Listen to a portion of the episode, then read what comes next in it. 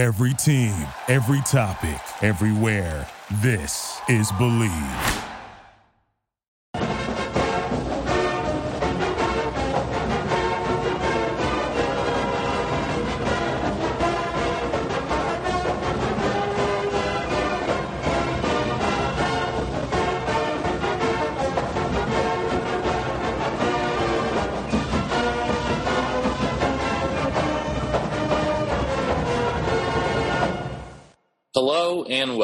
To another edition of the Illegal Motion College Football Podcast. Back in Los Angeles, I'm the professor, Matt Perkins. And joining us from Nashville, Tennessee, working hard on his hashtag dad brand, it's the coach, Corey Burton. Well, I'm earning my dad brand today. We uh, funny story is we bought Huck this. Uh, we bought it used from uh, from a Facebook group called Buy Sell Trade, and it's a little Pottery Barn chair, and he absolutely loves it. And uh, he's uh, he gets fired up every. You know, he, he goes. You know, when Huck likes something, he will uh, he'll keep circling back to it. Um, you know, because he's a little toddler and he, he goes through a cycle of of things to get into. Uh, and he keeps going back to the chair. Like he'll he'll go grab something and bring it over to his chair, and he absolutely loves it. So that'd be good. Uh, Huck cycles back to the chair like you cycle back to the Mountain West. Exactly. Love it. Love it.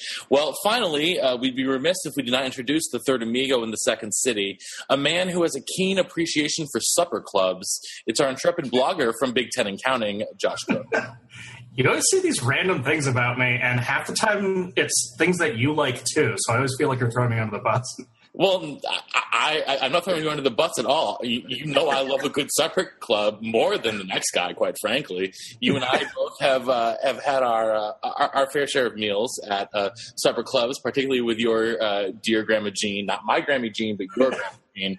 I Um, think the secret to a good supper club is a lot of extras on the salad bar. and you got to have a good gravy. You got to have a good gravy with whatever meat they're serving. You just you got to have a solid gravy that it just brings the meal together like the rug in the Big Lebowski. So, Are we a um, football podcast? um, Can't tell it. Uh, apparently not. So, Okay. um, well, Josh, I, we're going to start today because I know you got a couple things you just want to get off your chest. So I'm going to cede the floor to you. Uh, yeah, this is just sort of three little things that didn't really fit into anything uh, else that we were doing today. Uh, the first is Rutgers finished the dream season. They went winless in the Big Ten. Uh, they will get the honorary Kansas treatment next season for their spreads.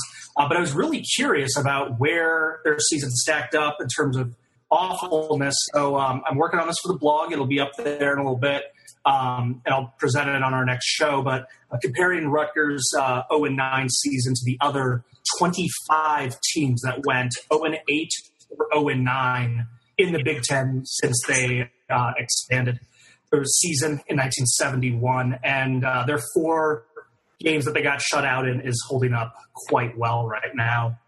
Uh, the other is just a little bit of word of warning to Iowa and Pitt. I know that they finished the season really strong, and it's it's awesome. And unlike USC, they had no title to play for, but they kept fighting really hard. And uh, I just don't want the fan bases to get complacent because, like, you know, Iowa, even after their 40 point explosion against Nebraska, they're 80th in scoring, 114th in passing, and 72nd in rushing.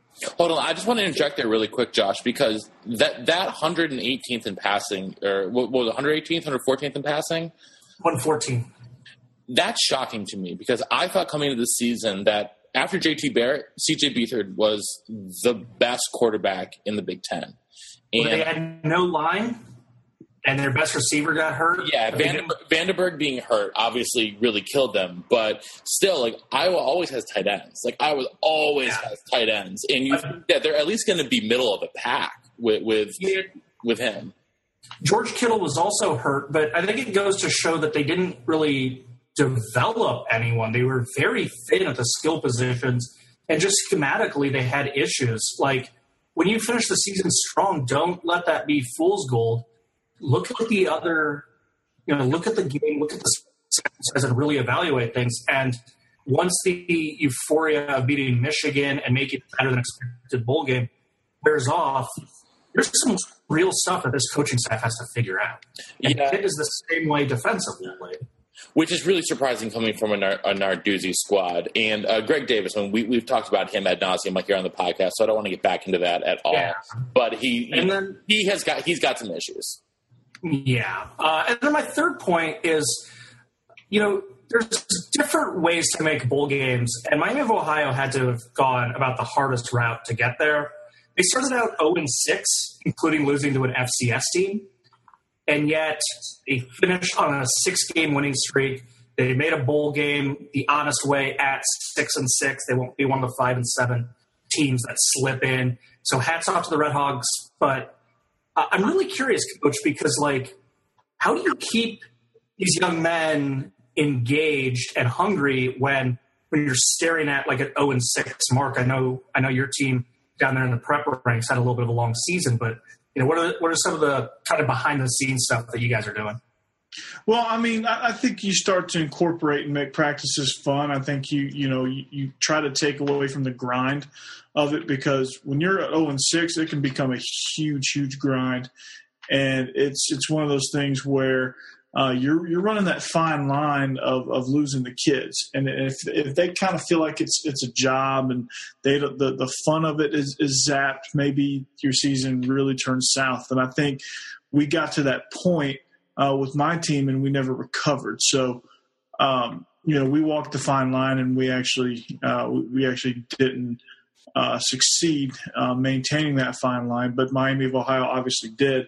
They probably just incorporated more competition in their practice. And they probably simplified, and and the message to the team was just let's you know let's keep doing what we do, and you know just have faith in the system and you know this thing works and this thing can work and if we all come together it's probably one of those come together type speeches that sounds extremely cliche but it actually really does work. So um, I mean those guys bought in uh, and and they they obviously just d- decided that you know they weren't going to let an 0 6 start ruin their season and, and they went on a winning streak and, and those guys came together. So you know it was very exciting for Miami of Ohio. Um, and, you know, it's, a- it's a really good example on how not to give up on your goals when your season seems like it's going south. So, you know, I'm, I'm going to use this season for the, for the Red Hawks is, is in the future is kind of, Hey, when things are going south, just, you know, just keep battling, keep going, keep trucking along and, and, and you'll eventually get there and, and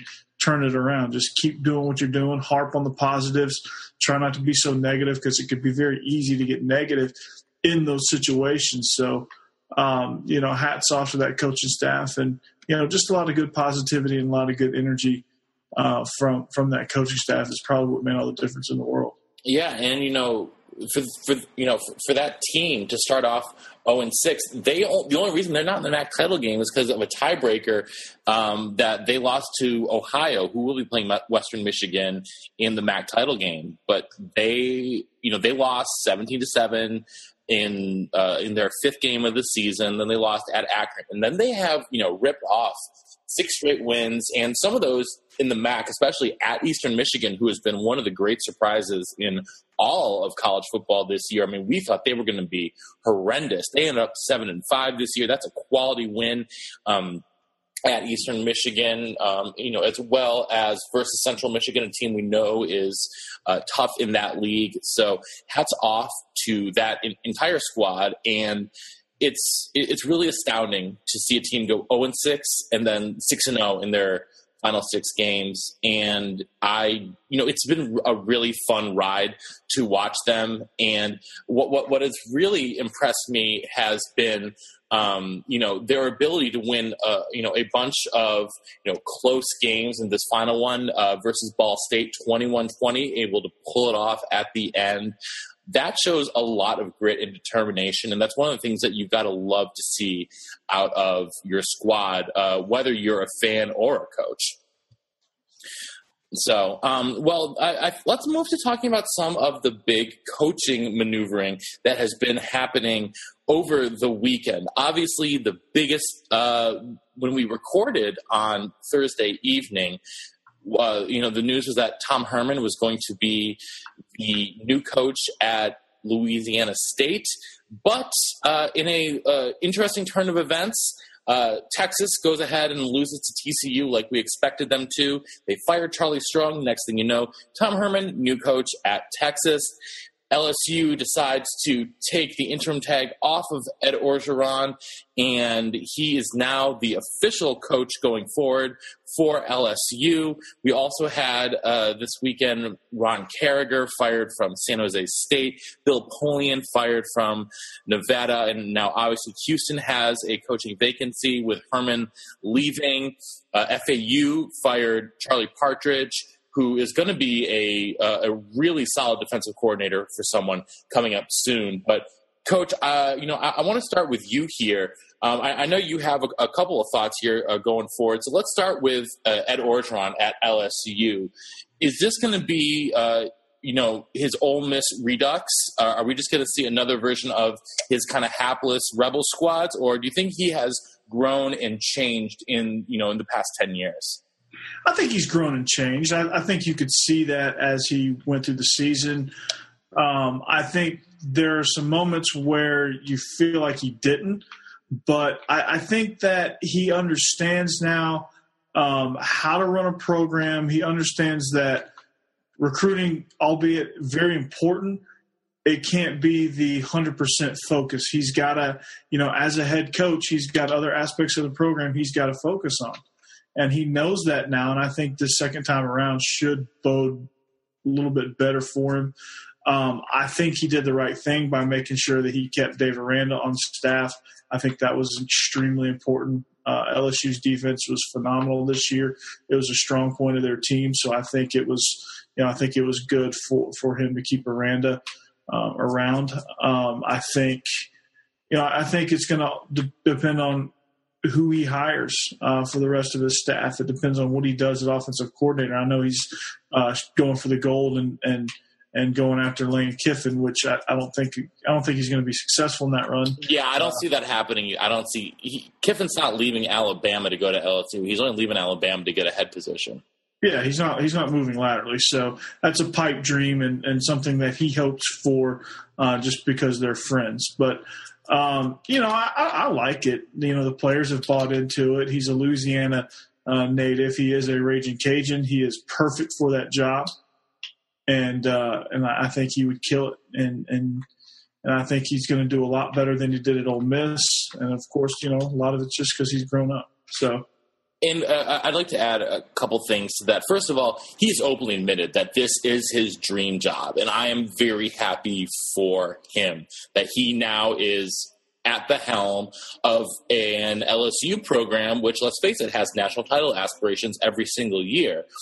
One of the things that I hope that he has – you know grown into is understanding that he has to trust his lieutenants a little bit more. One of the things he was really highly criticized about what, during his tenure at Ole Miss was that he was a micromanager. He wanted to control everything, and I think that keeping Aranda, which is obviously someone he trusts, and hopefully hiring an offensive coordinator who he can trust will allow him to focus on what he does best which is recruiting, which is, you know, getting the players up and getting the guys focused, uh, getting in their faces and being tough when he has to be tough, but also being, you know, kind of a father figure. There was a fantastic piece uh, in the Ringer this morning by Roger Sherman about Ed Orgeron sticking around at LSU. And if you haven't read it, I highly, highly recommend it because it sheds a lot of light into sort of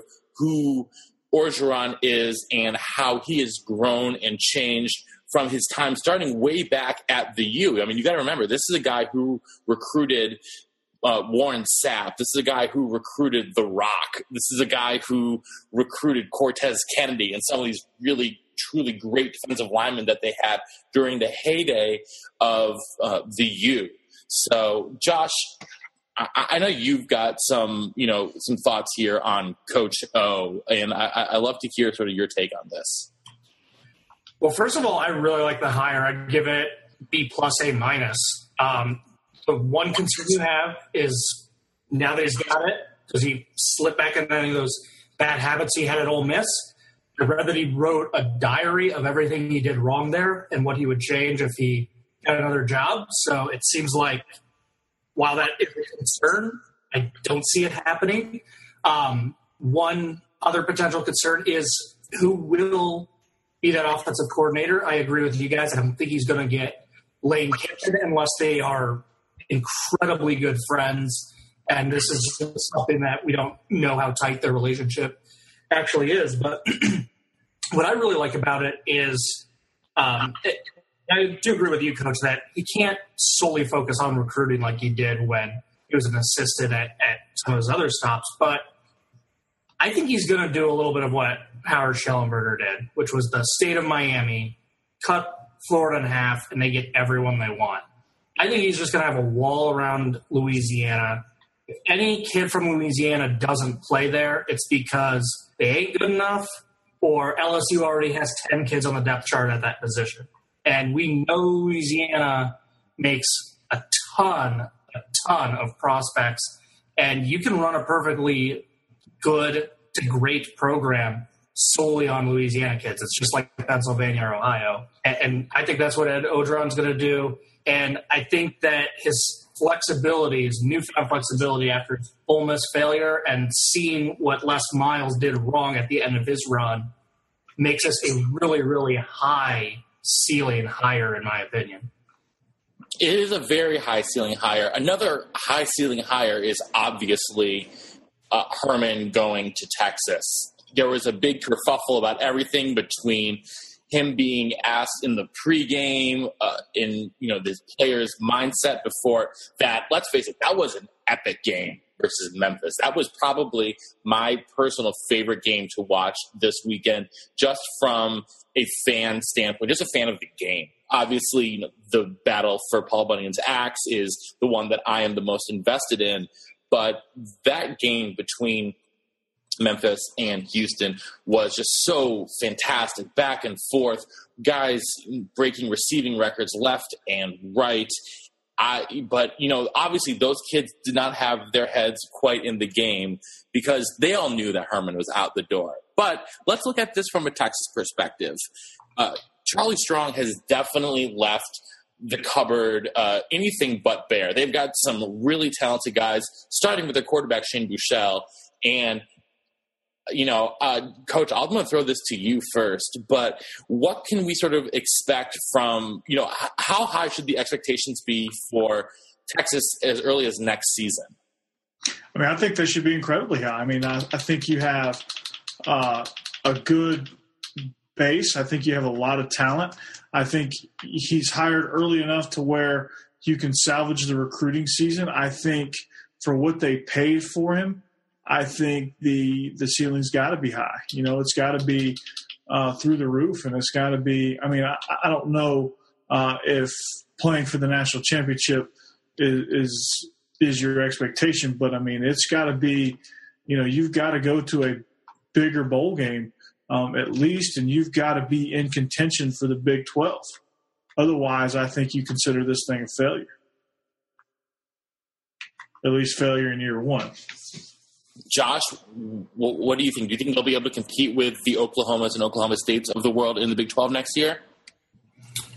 Probably, but I want to give a little bit of word of warning because, first of all, this is a really quick stop by Tom Herman at Houston. He maybe he's at his dream job, or maybe he's hoping to get to the NFL. We don't know what his mindset is. We don't know what his loyalty is. So that's one concern I have. And it's so obviously he lied to his players, which just pisses me off. I don't mind coaches leaving, just be upfront about it. But here's a little word of warning Charlie Strong's last two years at Louisville, they went 23 and 3. Tom Herman's two years at Houston, 22 and 4. So you're getting a guy with less of a head coaching track record than Charlie Strong, who has an identical record as Charlie Strong, essentially. Also, Tony Levine, he got fired from Houston, but he was 21 and 17, went to a bowl game his last two years, went, went 15 and 10. Hell of a recruiter. So Tom Herman takes over a stacked Houston team and got worse from year one to year two. That's a little bit of a concern. And also, if you look at Houston's three losses this year, you have to question some of his coaching. It looked like they had never seen the triple option before against Navy. That's a conference foe. You know that you have to play Navy. How can you be that blindsided? They get absolutely obliterated by SMU, a team they have no business losing by three touchdowns to. And then against Memphis, I know they had a nice second half comeback, but they also gave up a million yards and a boatload of points. So there were times where Houston was clearly not the greatest coach outfit in the world. And we know Texas fans have a really short fuse. I don't see that Herman is much of an upgrade on Charlie Strong. You know, they're so they're so different in who they are. Obviously, Herman has more traditional Texas roots than Charlie Strong ever did.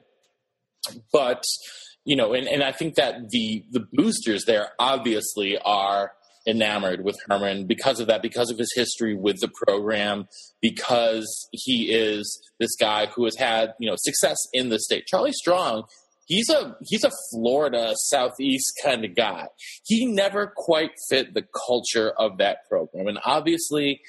Herman seems like he is going to be a better fit there. But Josh, I completely agree with some of your questions there because they're going to have you know, there's definitely going to be growing pains for Herman because if he thought that facing, you know, Navy and SMU was kind of rough and Memphis was kind of rough, well, what happens when West Virginia and Texas Tech and some of these other offenses that can put up numbers that are out of this world, you know, come to town? Tom Herman is not a defensive guy, and that was the biggest issue with this Texas team. And I, I don't see the answers necessarily coming along, you know, um, immediately. Um, but I, I want to throw this uh, out to you guys well, next. I just, one other, I just had one other real quick point because you brought up his ties to Texas, and we saw that in the Big Ten where when Michigan got rid of Rodriguez, they were so concerned with finding a Michigan man, finding a, a coach with a legacy that they got Brady Hoke, and Hoke has a very similar resume to Tom Herman as well. He did incredible things at SDSU, but just wasn't ready for a big, big time job. The, the last coach that Texas had that was one hell of a coach was Mack Brown. He played at Vanderbilt and Florida State. He's from the state of Tennessee and had no previous coaching job in the state of Texas prior to getting the job. So you can develop someone to be this Texas persona. Everyone thinks Mack Brown is like a Texan. He's not. If you get the right coach and they win there, then it's emblematic of your state. To have this blind devotion to someone who was on your staff a million years ago can just be silly. Yeah, it definitely can, and it is. We, we've seen it bite programs in the butt on multiple occasions, not just at Michigan, but we've seen it happen at programs like USC before. Think about Lane Kiffin's tenure there. They hired him basically because he was an offensive coordinator under Sark. Uh, Sark as well. They they both worked under Carroll in the glory days, and they are trying to harken back to that. And you wonder, you know, you, in retrospect, what was you know what were they thinking? Um, my my question to you guys though is. You know, we've got we've got a couple of group of five jobs open. We've got San Jose State, Nevada, I'm going to leave Houston out of this right now because Houston is still better than probably 15 to 20 percent of the Power Five jobs. But San Jose, Nevada, Georgia State, um, and FAU are all open right now. Which of those four do you think is the best job? And I'll start with you, Josh. So not Houston, hmm. not not Houston, not, not, Houston, and not the yeah. ones that have already hired guys. Fresno State, FIU. Yeah. Um, yeah. Uh, I don't know why, but I've always sort of been enamored with Nevada. Okay, so that's what I was going to say too. I've always thought Nevada is a is a sneaky it's a sneaky program. Well, we've seen Chris Ault have tons and tons of success. He's a Hall of Fame coach for a reason, and Las Vegas has a really really good prep um, program there with multiple schools doing some really good things. Especially Bishop Gorman, who's probably the best program in the country right now. Yeah, I, I mean, I know, I know a lot of those kids are going to bleed over to California, um, and some of the cream of the crop will, will head elsewhere. But you know, three-star kids are really, really good for the Mountain West. And Even Boise yeah, I, I want to say even on top of that, there are a lot of California kids who are really solid three star types who aren't going to UCLA, USC, Cal, or Stanford. That you know, Reno is right across the border from California. It's a three hour drive from the Bay Area. And coaches, you know, the Bay Area is one of the the hottest spots in the country right now for prep talent. Mm-hmm. Absolutely. I mean, I think you have I think you're really close to a fertile recruiting ground. Um, but uh, you know, and I think that's a really good job. I think.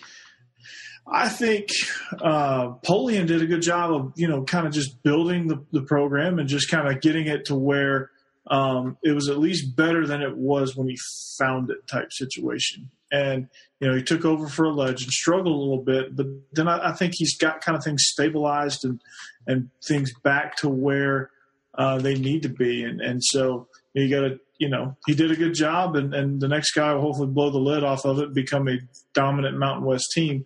Which I mean, that that conference is is a, is a very competitive conference because you have Colorado State sitting there, who's recruiting better and better each and every year under Bobo. Uh, you have Air Force Academy, who um, you know obviously they have a tough time recruiting because they're they're recruiting under different standards. But uh, you know you have your powerhouses with BYU, not BYU, uh, Boise State and uh, San Diego State. So, I mean, you're in a great power, you're in a great group of five conference. Um, probably even, you know, I, I, might even argue, I might even put it up against the American. And man, I know that that that makes you upset. No, I was going to say, you know, we we had that debate about what's better right now, the American or the Big Twelve. I think you can have the same debate with Mountain West Big Twelve because the middle of the pack in the Mountain West is really strong, and we've seen that strength throughout this season, especially recently, New Mexico, Wyoming, you know, the Bobos, like you mentioned, all these teams are really quality football programs. Air Force beat Boise this past weekend.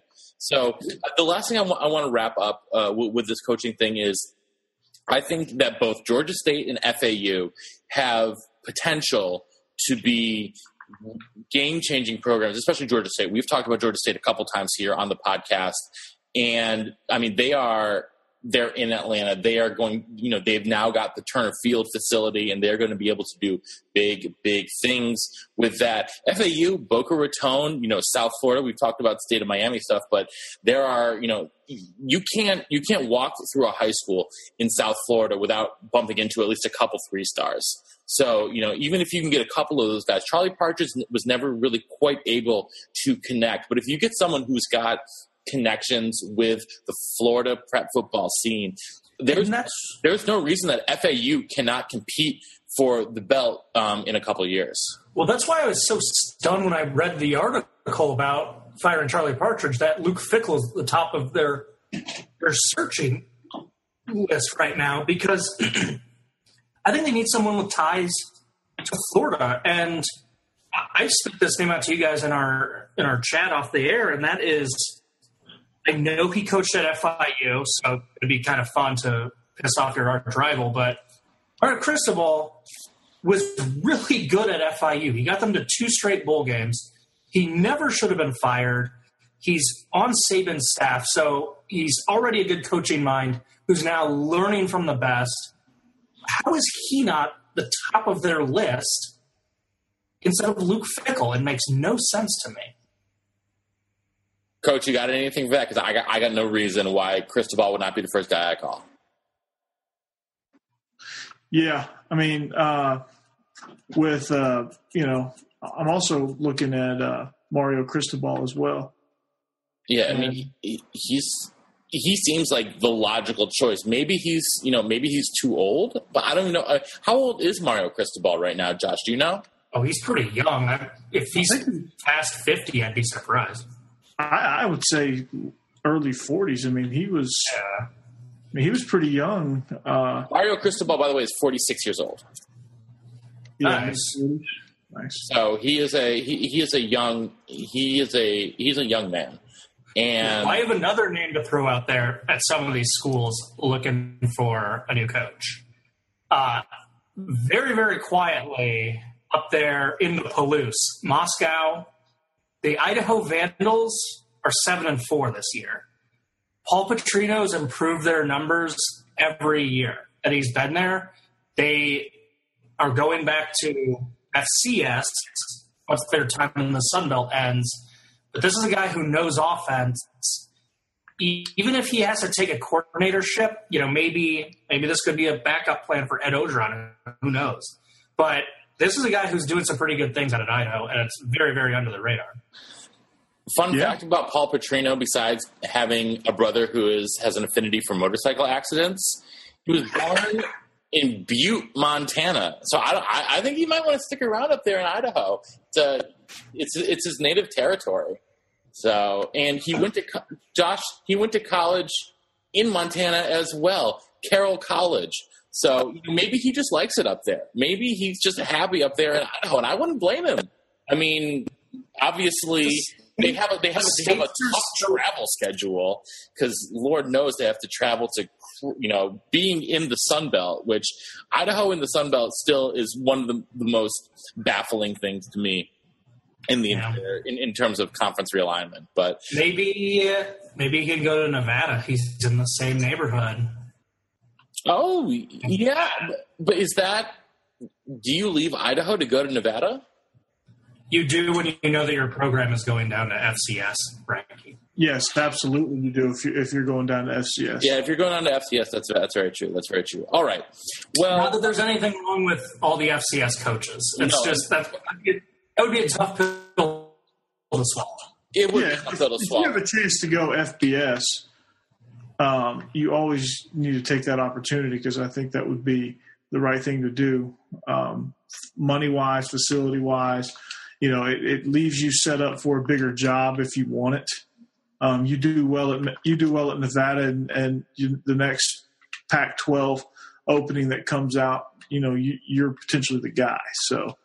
Um, another interesting note before we get off the, the coaching carousel: uh, former former Buffs head coach Dan Hawkins was uh, was slated to become uh, Butch Davis's offensive coordinator at FIU. He is now taking the head coaching job at UC Davis. So he is he is accepted to be the head coach at UC Davis. Does he have any? Does he have any more sons to be his starting quarterback? I certainly hope not for the Aggies' sake, because they we, we all saw how that worked out in Boulder. Um, well, let's let, let's talk about a couple of these more uh, Group of Five games that happened over the weekend. There were a bunch of relatively surprising uh, games. We already talked about you know Memphis over Houston in that barn burner. Air Force over Boise State. That was a shocker. Western Michigan completed their undefeated regular season at 12 and 0 with a big win over Toledo. Uh, Southern Miss uh, had a big win over Louisiana Tech. Navy finished off uh, finished off their nice regular season beating SMU. Uh, UL Lafayette, our, our favorite Raging Cajuns, beat Arkansas State, much to the surprise of many of us. The Fighting Bobos took down San Diego State, and as mentioned earlier, New Mexico beat Wyoming, and in what was uh, you know another shocking upset in the Mountain West. But that that conference has been great from top to bottom this year.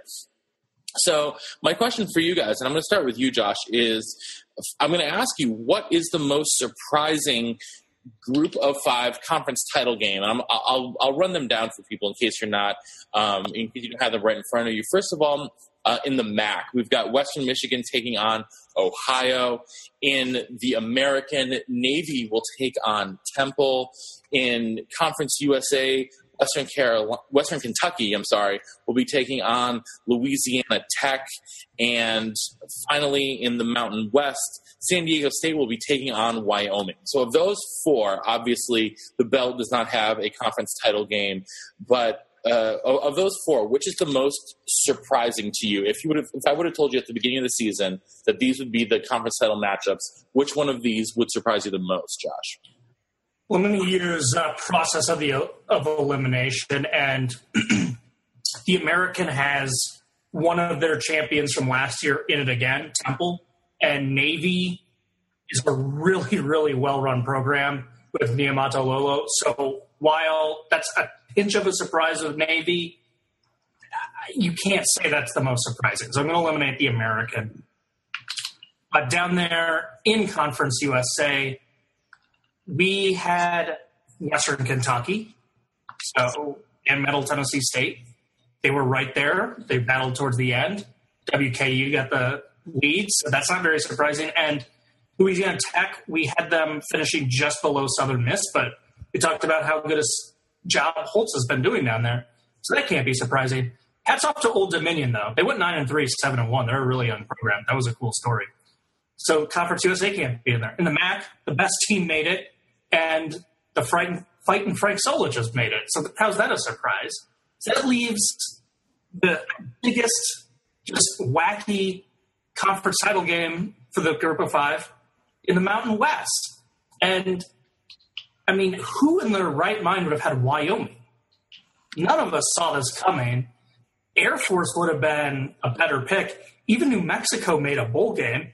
And that's if you're looking for a dark horse to the top Boise State in the Mountain Division. So that was wackiness.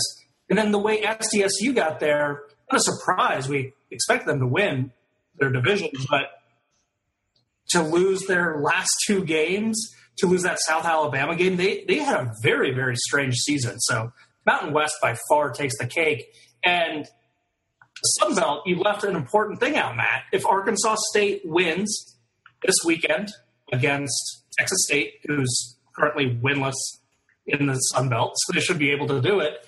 My crazy prediction of a co-champion will also come true.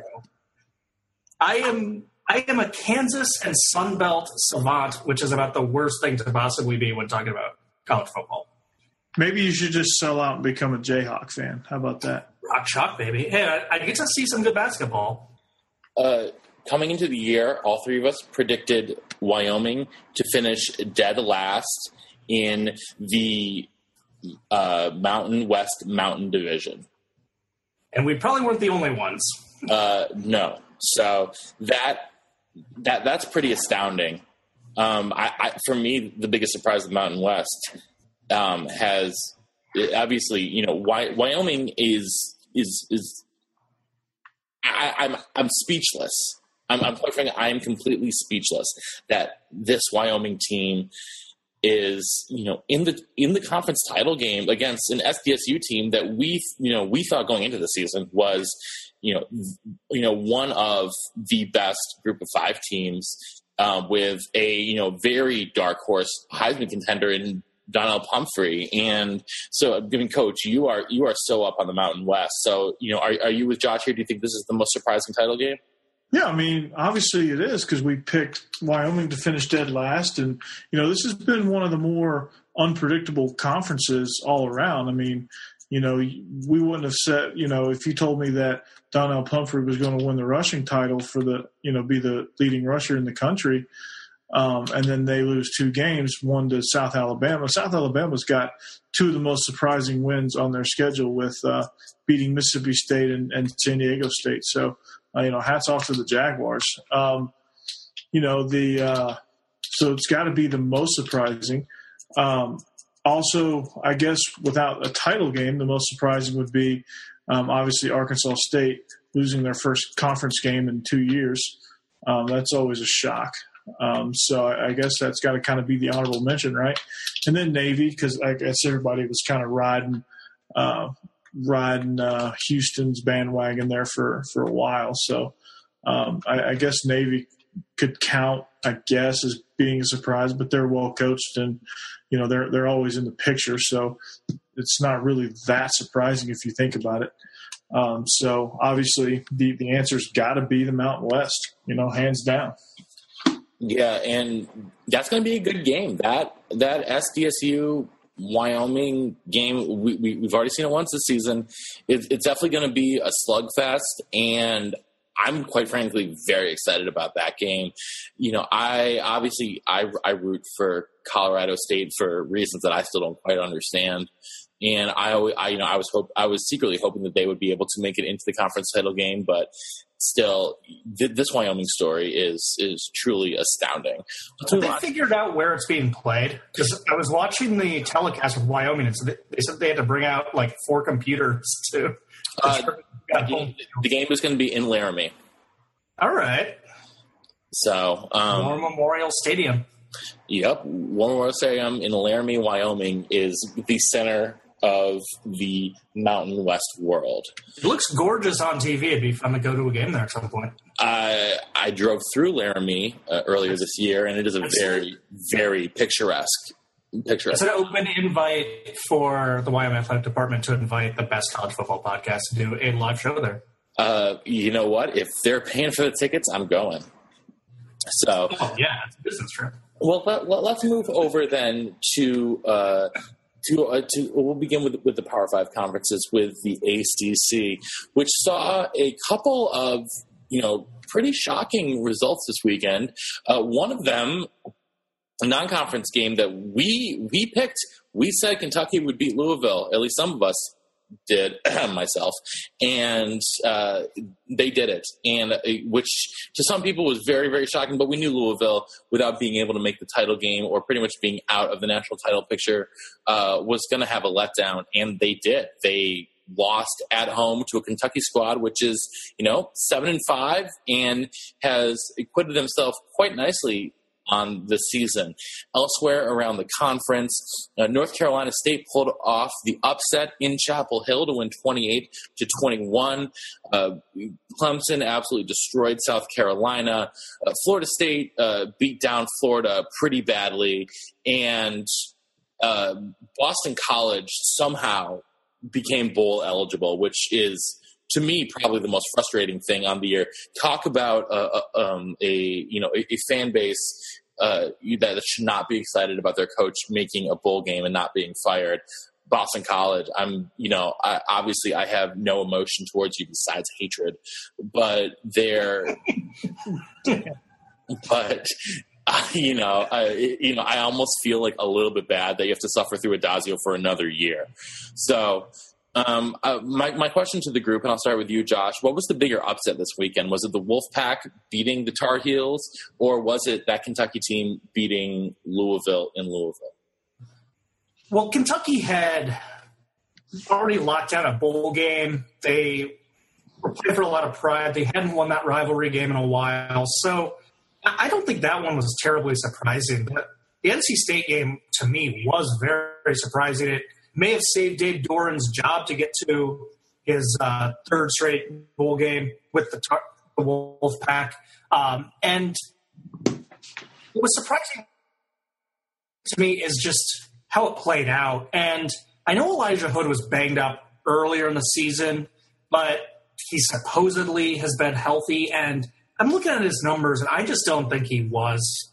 Against NC State, 11 touches, 56 yards he's way too good of a talent to only get the ball 11 times. So either the injury is way worse than presented, or Larry Fedora is slipping into some bad habits and forgot what got them to the ACC title game a year ago because just one dimensional teams seldom do well. So hats off for the Wolfpack to stifle the Tar Heel running attack, get the win, and as for the Tar Heels, I don't know. I'm at a loss for words.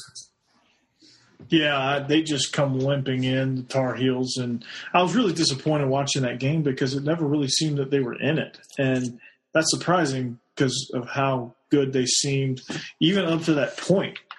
You know, it just seemed like they were just got screwed over by a hurricane, and that was it but obviously it wasn't. Um, you know, they, they've got some they've got some fatal flaws, I guess, within their program that are being exposed each and every. You know, I guess it was be, that finally got exposed by their rivals. So you know, Dave Doeren did a good job of, of doing that and, and making sure that um, just making sure that they uh, that they did what they needed to do to, to come out with a victory in that uh, in that game. So you know, hats off to Doeren. But I'm, I'm gonna brag on Kentucky a little bit because Kentucky is a basketball school that's not used to being remotely relevant in football. Um, and you have to you have to look at this win as here comes the Heisman Trophy. Um, everyone, I'll say winner because everyone was talking about him as being the winner.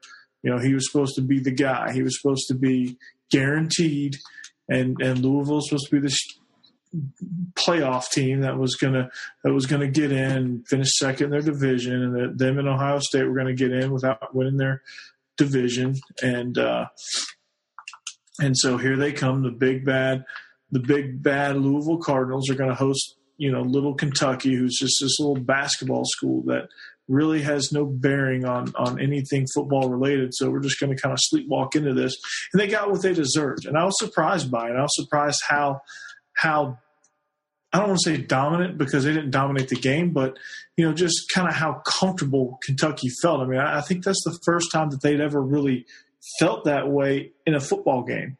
And it's kind of the first time you've really ever seen Kentucky just kind of boss a game like they did. And just kind of seemed like every time Louisville would punch, Kentucky would throw a counter punch and, and, and just come back and, and be just fine. They, they would say, okay, that's your best punch. All right, well, we're to, all right, we're to, we're to throw back. And then once they threw back, you know, it just seemed like every time Louisville tried to throw a punch, Kentucky would throw one, would throw a haymaker back and, and, and wobble them a little bit. And then Lamar Jackson turned the ball over four times.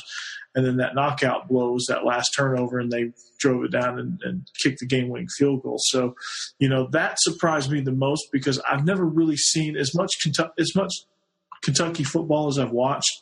Um, because I'm, I guess I'm the illegal motion SEC expert. So, um, as much Kentucky as I've watched and as much as I've kind of followed them, um, and as much as we talked about them in, in the preseason uh, previews, as yeah, they're good, they're competitive, but they're not ready. They proved otherwise. And, and Benny Snell and Boom Williams, Stanley Boom Williams, proved to me that they're they have a legitimate running attack, and they are a force to be reckoned with. And they're going to be and I think Mark Stoops has done a good job of holding all of that together and and uh, and making sure that they you know that they just keep dominating and just keep getting better each and every week. And and they really have. And uh, the most surprising win I guess I'll get to later uh, this is kind of what they call a tease Oh, well, let's uh, move on here quickly to the Big 12 because, quite frankly, there's not a lot to talk about from this weekend in the Big 12. We already talked about Tom Herman being fired. Uh, sorry, not being fired, being hired at Texas. Um, Texas Tech beat. Well, it is Texas. They could have fired him too. Oh well, you never know. But um, uh, just a, a, a quick fun fact: since debuting those all black uniforms in protest to Art Briles being fired, Baylor is 0 and 5. So, and they are doing what we will now refer to as the reverse Miami of Ohio. They started 6 and 0, and assuming they lose in Morgantown next week, they will finish the season 6 and 6. So, that has it has not been a banner year for the Bears, but no one really expected it to be. And quite frankly, there's not much to say about the Big 12 from this weekend.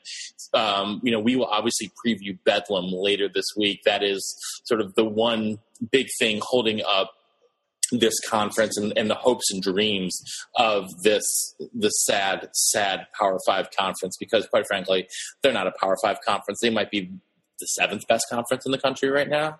If I, I think that's you know, you know, I think that's not unreasonable to say. So, you know, unless you guys have any, unless you guys have any objection, I like to move straight to the Big Ten. There's nothing to say about the Big Twelve. there, there really isn't. There, you know, nothing of note that happened besides Kansas covering against Kansas State. So, I mean, I like that their logo still includes Roman numerals. That's true. I, I you know, I, I have no problem with that. But the problem with Roman numerals is that you can't really do arithmetic with them, and thus why traditionally uh, we moved to an Arabic numeral system back uh, back in the Middle Ages. So, um, you know, even there, even there, it, it's it's problematic. So, obviously, the Big Ten, everything was overshadowed by the game, um, but you know, elsewhere, Josh mentioned the Iowa victory over Nebraska in resounding fashion. Somehow they had that big play offense going with three plays over 70 yards, um, winning 40 to 10. Wisconsin overcame a absolutely horrific first half to get there uh, to score 24 straight points and uh, retain the axe for the 13th straight year in beating Minnesota 31 to 17 uh, behind four picks, two from senior quarterback cornerback Sojourn Shelton. But obviously, the whole conversation in the league this week is dominated by the Ohio State Michigan game. And I guess my opening question is we know how Jim Harbaugh feels, but Josh, I want to know how you feel. Did Michigan get hosed by the refs? No. And here's why I feel this way. We talked about it with Oklahoma State against Central Michigan. We've talked about it in some other games. Don't put yourself in a position for the ref to potentially screw you over. If you play well enough the other 60 minutes, it's not going to matter, or in the case of overtime, if you play better in the 60 plus minutes, it won't matter. Michigan's defense was on fire. JT Barrett was terrible passing the ball. 3.9 average per pass, 15 of 32, 124 yards and inter- interception. They had nothing going for their second straight week passing the ball. They the Ohio State offense was all about JT Barrett running. He had 30 carries for a buck 25, and yet Michigan never put a spy on him. That's coaching. Uh, Michigan had a quarterback who was banged up, and they decided to throw from their own end zone, and it was a pick six. That's bad coaching. We've said all year that Michigan can't run the ball against good defenses. Uh, 91 yards on 43 carries, that's a 2.1 average. And their starter, De'Veon Smith, had 60 yards on 21 carries. How do you not fix this season long issue that was highlighted as their only, like, that was, that was highlighted as their Achilles heel back when we did our shows in August? That's bad coaching. I'm sorry, Jim Harbaugh. You don't get the right to complain when you totally foobarred yourself in this game. That, that was amazing. That was amazing, Josh. I've never heard you and Mike Wilbon agree in so much on one on one idea. Because it's the truth. and I'm sure the coach is going to confirm this. Coach, would if if you did what Harbaugh did for those 60 minutes, don't you find it hilarious to turn around and try and cry foul about the ref? Yeah, I, I do. I mean, even though it was it was a bad call, um, he did get hosed, but it's not something that you know you can you can go and, and say that you know you can't you can't cry foul when, when you put yourself in that position. I mean, you you do things uh, throughout the course of the game. You you give JT Barrett chance after chance when he's when he's obviously struggling. You kind of give them, you know, you, you it's kind of that play with fire mentality. You know, you let them down in the red zone so often, they're actually going to eventually uh, score on you. And you know, I, I, was, to be honest, I was flipping back and forth between this game and the Georgia Georgia Tech game. So I honestly didn't see as much of it as I wanted to.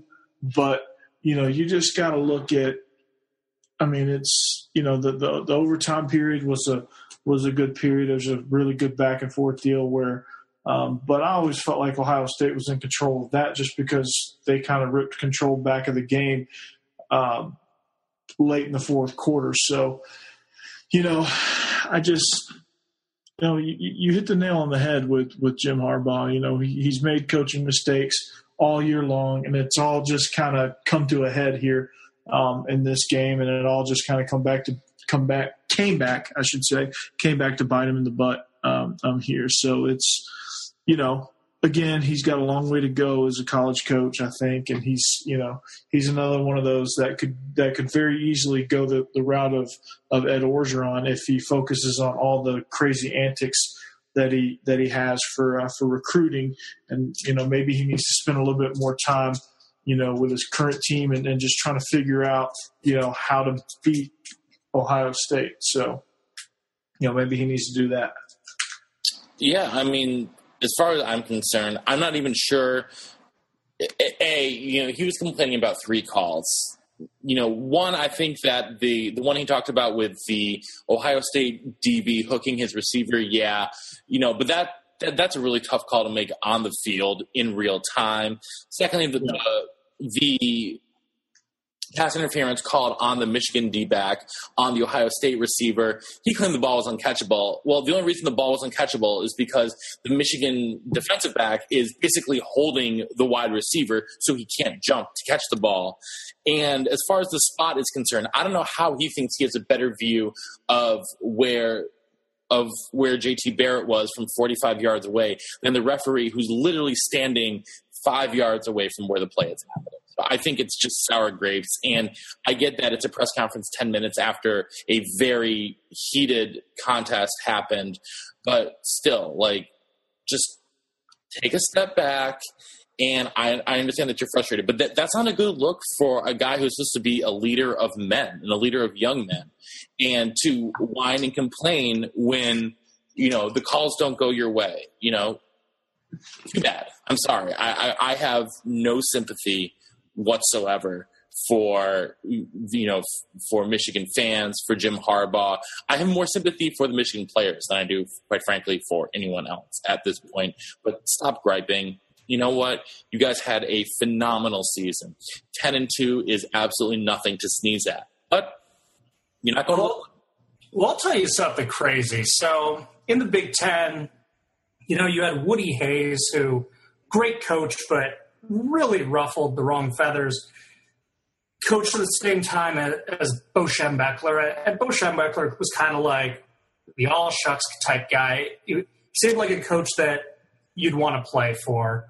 And Michigan became kind of the sympathetic school because, you know, Bo never won a national title. He had a losing record out in Pasadena. He had his great in the regular season, but just couldn't win the fit, win the get over that hump. And so Michigan kind of became a sympathetic school, and um, Ohio State then had Jim Tressel, who seemed like they could be losing a game for 59 minutes, and then the last 60 seconds pull it out of their butt, and that was always aggravating. And that was during the same time as Lloyd Carr, who was just like Bo. Outside of 97, he just couldn't quite get over the hump. They, you know, they always said can't spell Lloyd without two L's, and it kind of became a joke of when is Michigan going to lose their two inexplicable games. And then Urban Meyer, Ohio State can do no wrong. He's like 80 and 2 at Ohio State. I'm not sure those numbers are exactly right. He's th- uh, he's 39 and 2 or 39 and 3 in conference. um, and yeah, he's 39 and 3 in conference in 5 years. And Michigan, this school that has so much history, goes through the Rich Rod and Brady Hoke years. And that brought about a little bit of sympathy. I, some people kind of laughed at Michigan, and other people were just like, what's going on there? Like, this is bad for the league to have them terrible. And in two years, Harbaugh has made Michigan the most hated team in the conference. My dad, who has a son who went to Michigan, my brother is a Michigan alum, told me he was rooting for Ohio State. He's never rooted for Ohio State in his life. No one likes Harbaugh. He hold on. Hold on. I, I, want people who yeah. who come from outside of Big Ten territory to understand this. Everyone in the Big Ten despises Ohio State with all of their being. Ohio, oh, yeah. Ohio, Ohio State is the evil empire. Ohio State is like everything that everyone else in the conference hates about football and hates about you know just life. Ohio yeah. State is you know the team that we all love to hate, and I you know what I was rooting for Ohio State this weekend too. I'm with your dad. Yeah. I, I mean, Harbaugh is such a dislikable personality, and putting the Jumpman logo on their jerseys. I mean, give me a break. He's a North Carolina alum who played basketball. Michael Jordan silhouette should not be on a Michigan football jersey. Who played basketball in Chicago? Yeah, it's beyond stupid. They are. I mean, they are rough. He's ruffling so many feathers that even if it was the most egregious call in the history of college football, I still wouldn't care. And on, on top of that, you know, they have those uh, shirts that say respect, but the S is a two because it's a Derek Jeter thing. Derek Jeter didn't go to Michigan either. He's from the state of Michigan, but come on, it's it's phony. It's a joke, and you know, I I have zero sympathy. I have zero sympathy. Well, LeBron didn't go to Ohio State either, so Yeah, but you don't. But you know, you don't see. He's on the sideline watching the game. He's not. You know, they didn't put. They're not wearing LeBron sneakers. They actually kind Actually, wore LeBron cleats this weekend. Oh well, then you know what? Screw Ohio State too. but at least you know what? At least LeBron has been an open Ohio State fan for pretty much as long as he's been in the NBA. Michael Jordan was never, you know, a Michigan fan. I'll take a page out of my dad's book when I asked who he was rooting for between Ohio State and Alabama, and he said he hoped the Goodyear blimp crashed in the middle of the field and they couldn't play the game. God bless, God bless you, Brian. God bless you, Brian. All right, we need to move on to the to the Pac-12 quickly. Um, obviously, the two big games of the weekend were uh, Colorado beating Utah, Washington, Washington destroying Washington State in the Apple Cup.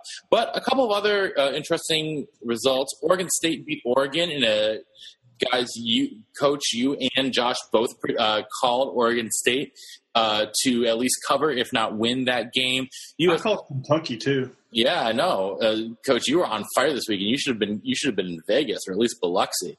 Um, uh, USC rolled up on Notre Dame, but my question is, how many coaches from this conference are getting fired? None have gotten fired yet, but you know, uh, how many of these, how many of the guys are getting fired? I think we're looking at about five guys potentially between Helfrich at Oregon, Jim Mora Jr. at UCLA, um, our favorite Bluetooth at Arizona State. I say favorite with giant scare quotes around it. Rich Rod at Arizona and Sonny Dykes up at Cal.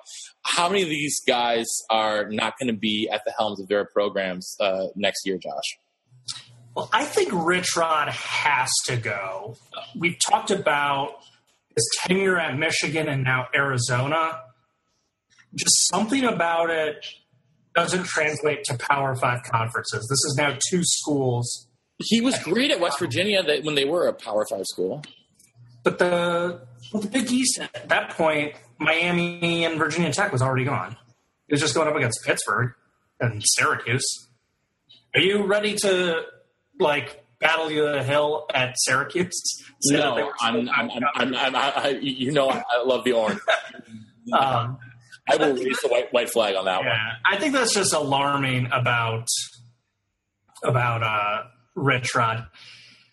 Todd Graham is tricky because Arizona State is a tough place to win at for some reason. They just never have consistently been good. Since the seventies, Yeah, they're they're doing a lot of renovations on Sun Devil Stadium, so I don't know if they have the money to buy him out because I know that he got a pretty big contract after back to back ten win seasons. I think that is important to remember. You know, he won back to back seasons in 13-14, still made a bowl game last year.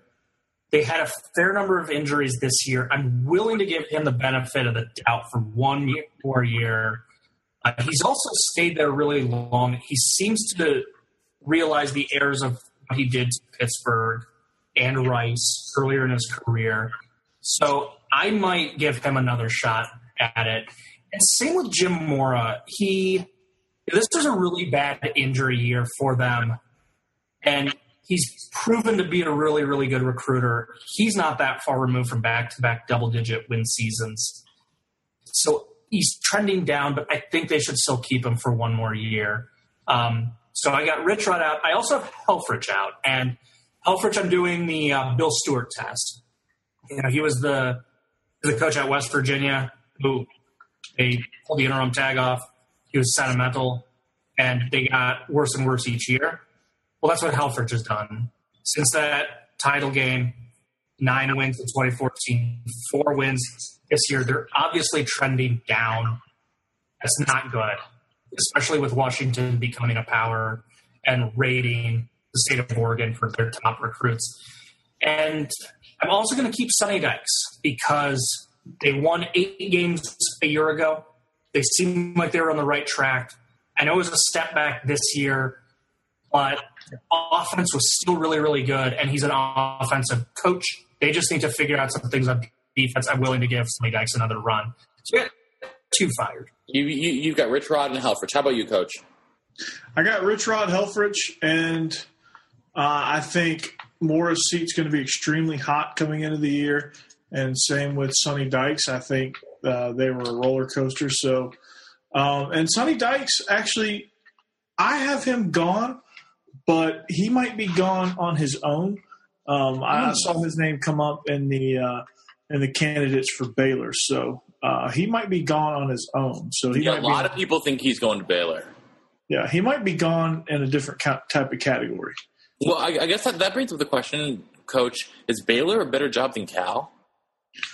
At this point, I don't know. I don't. I- quite frankly, I I don't don't. think I don't think so. I don't, I don't think so either. Ca- Uh, Cal's got improving uh, facilities on you know on their end. I think Cal's doing some things to to kind of reinvigorate the football program. I think Sonny Dykes has done a good job there. You know, he's right, widely inconsistent, but that's just kind of the culture there, and that's been the culture there. Um, you know, that's kind of the way Jeff Tedford left it. Um, it's just kind of like a roller coaster type uh, culture, and uh, and I think Sonny Dykes is going to be the guy that's going to kind of level it out, and then eventually, you know, it, it's you know whoever was going to take that Cal job, it, you're going to have to be patient with them because it's going to be a process of just ch- turning things around and just kind of getting it to where uh, they were the the Cal team that was involved in the big game with Stanford. Yeah, you know what? And I'm if if I'm, I'm a coaching candidate, I'm not touching Baylor with a ten foot pole because not the fallout has not ended from all of their scandals over. Yeah, and unless they completely clean house in the athletic department, unless they completely clean house in the administration, school administration, I, I'm not touching that unless like I'm. Even then, there's still going to be sanctions coming down. I bet, and I I don't. want- And at, at this point, you know, they they have a you know they have a scarlet letter, and you know they're going to have a much tougher time competing for recruits in the state of Texas um, than they have recently. So Exactly. The, the Unless I'm some one, hot shot coordinator in like the group of five. Um, like if I'm friggin' Tulsa's offensive coordinator, maybe I give it a shot. I don't know. But if I'm Sonny Dykes, I'm not touching that with a 10 foot pole. If I'm Chad Morris, I'm staying my butt at uh, SMU. oh yeah, absolutely. Well, let's the, the one thing you might say to yourself if you are Sonny Dykes is talk about going deep. I brought up uh, rankings, college rankings, like their academics. Uh, Baylor is 71st in the country, which is solid, but I mean, that's not, you know, that's not as good as some of the other schools around. And since they are a private school, they can tweak their own admissions a little bit because they are their own system. So if a player is kind of on the fence, maybe the coach can can speak on his behalf. We've seen plenty of private schools do that. Cal's a public Ivy. They're number 20 in the entire country. So they have the much tougher academics. That's the one argument you can say about why Baylor is a tad better than Cal is just recruiting purposes. But I wouldn't touch with a 10 foot pole either, Matt. I think you hit, the, hit it perfectly with that. Baylor is an absolute mess. Baylor Baylor's a complete mess, and I I would not want to go. I don't want to be anywhere near Waco. So, um, well, let, let's finish this off quickly with the SEC. Um, Vandy uh, upset at home over a Tennessee program that is falling apart in the second half of the year. Coach, you guys had a really really rough one with uh, with, with the Jackets this weekend. Um, Georgia losing at home to uh, Georgia Tech. Uh, Mississippi State wins the Egg Bowl. Alabama dominated the Iron Bowl as we expected. Uh, Arkansas continues their Jekyll and Hyde season by losing to a hapless Missouri team. We talked about the LSU Texas A&M game um, on Thursday, so I want to start with you, Coach, here. And who's the bigger disappointment this season, Tennessee or Ole Miss? Ole Miss got to be Ole Miss because they were talking about they were the team that was going to dethrone, finally dethrone Alabama. They were the team, and SEC East wasn't that great to begin with. So winning the SEC East was not as big of an accomplishment as what everybody expected Ole Miss to be able to do. Ole Miss was going to be a playoff team. They were going to unseat Bama. They were going to roll and cruise all the way to the college football playoff, being the one ranked team in the country. And they had all this talent, and they fell apart.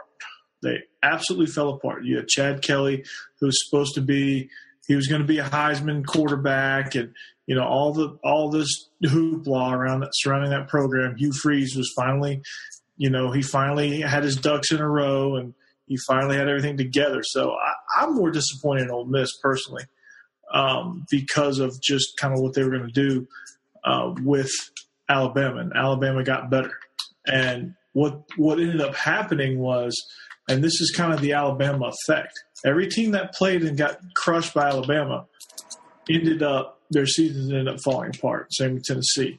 Tennessee had a rash of injuries, so it's kind of hard to say that you're utter, that you're overly disappointed in them. They had a ton of injuries, and you and they didn't have as much depth as they would like to have.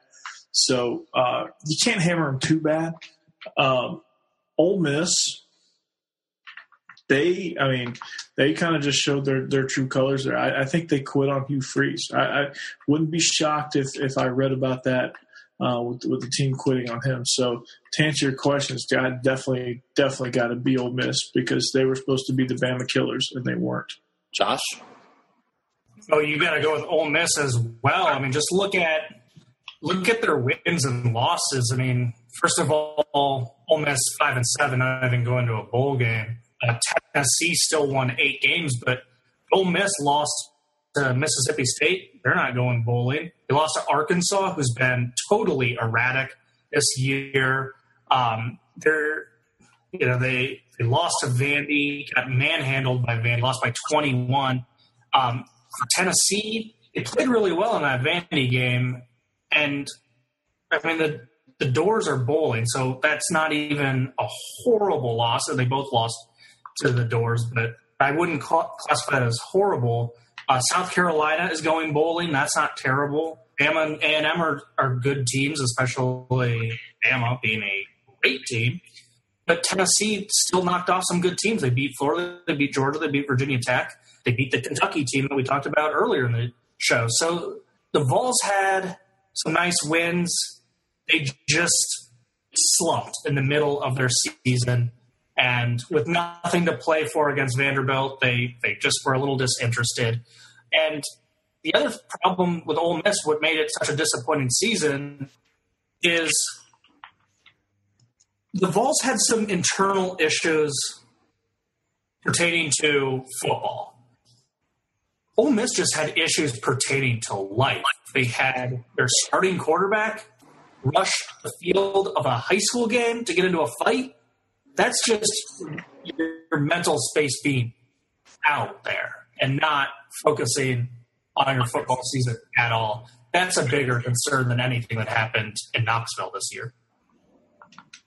Yeah, I don't know. Just to be devil's advocate, we saw the hype around Tennessee pretty early when they started out really well, and they just dropped off the second half. I know they, you know, before losing to Vandy, they'd won their previous three games, but they were against pretty much nobodies, and I think that I think Butch Jones is starting next season on a very, very warm seat.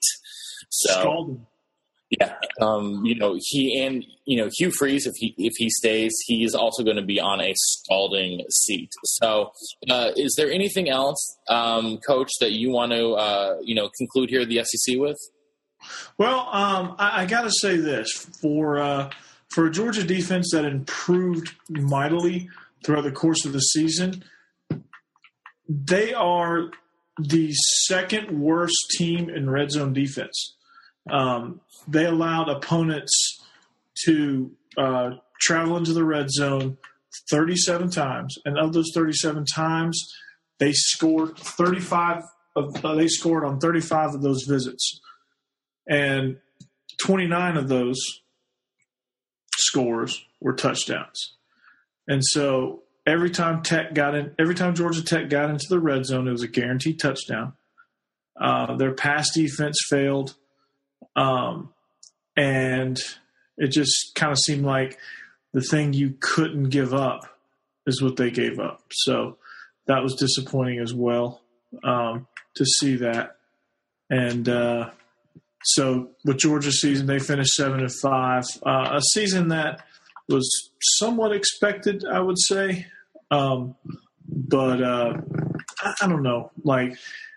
And then I want to comment on Vandy a little bit. Vandy's going bowling here. Um, you know that that was probably the biggest surprise of the SEC uh, was that Vandy would would be uh, a team that went bowling, a, a, team that played just enough offense to complement their you know their top thirty defense that we all knew was strong. We all knew what Zach Cunningham brought to the table. We all know de- you know Vandy was going to give you fits on defense. What we didn't account for was Ralph Webb um, and and that Vandy offense. We didn't think it was going to be a legitimate attack, and at times it wasn't. But they did just enough to uh, to get them in positions to win football games, and, and that, that's all they needed. They dominated Ole Miss, and they and they dominated Tennessee down the stretch, and and they won some big football games, which is very atypical of, uh, of Vanderbilt. So um, hats off to the Commodores. Um, and then Georgia was so disappointing uh, to lose and, and, to see the Tech players uh, ripping the hedges. So, well, I wanted to tie a bow real quick on on Mississippi State. They they finished the year five and seven, but if you're looking for a team to make improvements next year, I don't know if they can compete with Alabama. I'm not going to go that far, but Nick Fitzgerald, sophomore year, unbelievable. Led them in rushing with over 1,200 yards, had 21 touchdowns and 10 picks, and almost 2,300 yards. Didn't even play against South Alabama, went 0 for 3 in that game, but started the rest of the way. And a very weird 5 and 7 for, for Mississippi State. They missed last second field goal in their one point loss to South Alabama. They lost by three in Baton Rouge. They lost in double overtime at Brigham Young, lost a two point game in Lexington, Kentucky. And, you know, they flip a couple of those games, those were down to the wire. This could be a team that, that won eight or nine games this year. Um, and with Fitzgerald to build around, we saw Mullins do this not that long ago when he built around a young quarterback by the name of Dak Prescott just look out for Mississippi State next season. Bigger and better things for the Bulldogs. Well, on, on, that note, I think it's time for us to wrap it up for this latest edition of the Illegal Motion College Football Podcast. So, on behalf of the coach, Corey Burton, Nashville, Tennessee, and our intrepid blogger from Big Ten and Counting in Chicago, Josh Cook, this is the professor in Los Angeles saying so long and see you next time on the Illegal Motion College Football Podcast. Oh, year, Championship week. Thanks for listening to the Illegal Motion College Football Podcast. To get in touch with the show, email us at illegalmotionpodcast at gmail.com or follow us on Twitter at illegal underscore motion. Thank you for listening to Bleav. You can show support to your host by subscribing to the show and giving us a five star rating on your preferred platform. Check us out at Bleav.com and search for B L E A V on YouTube.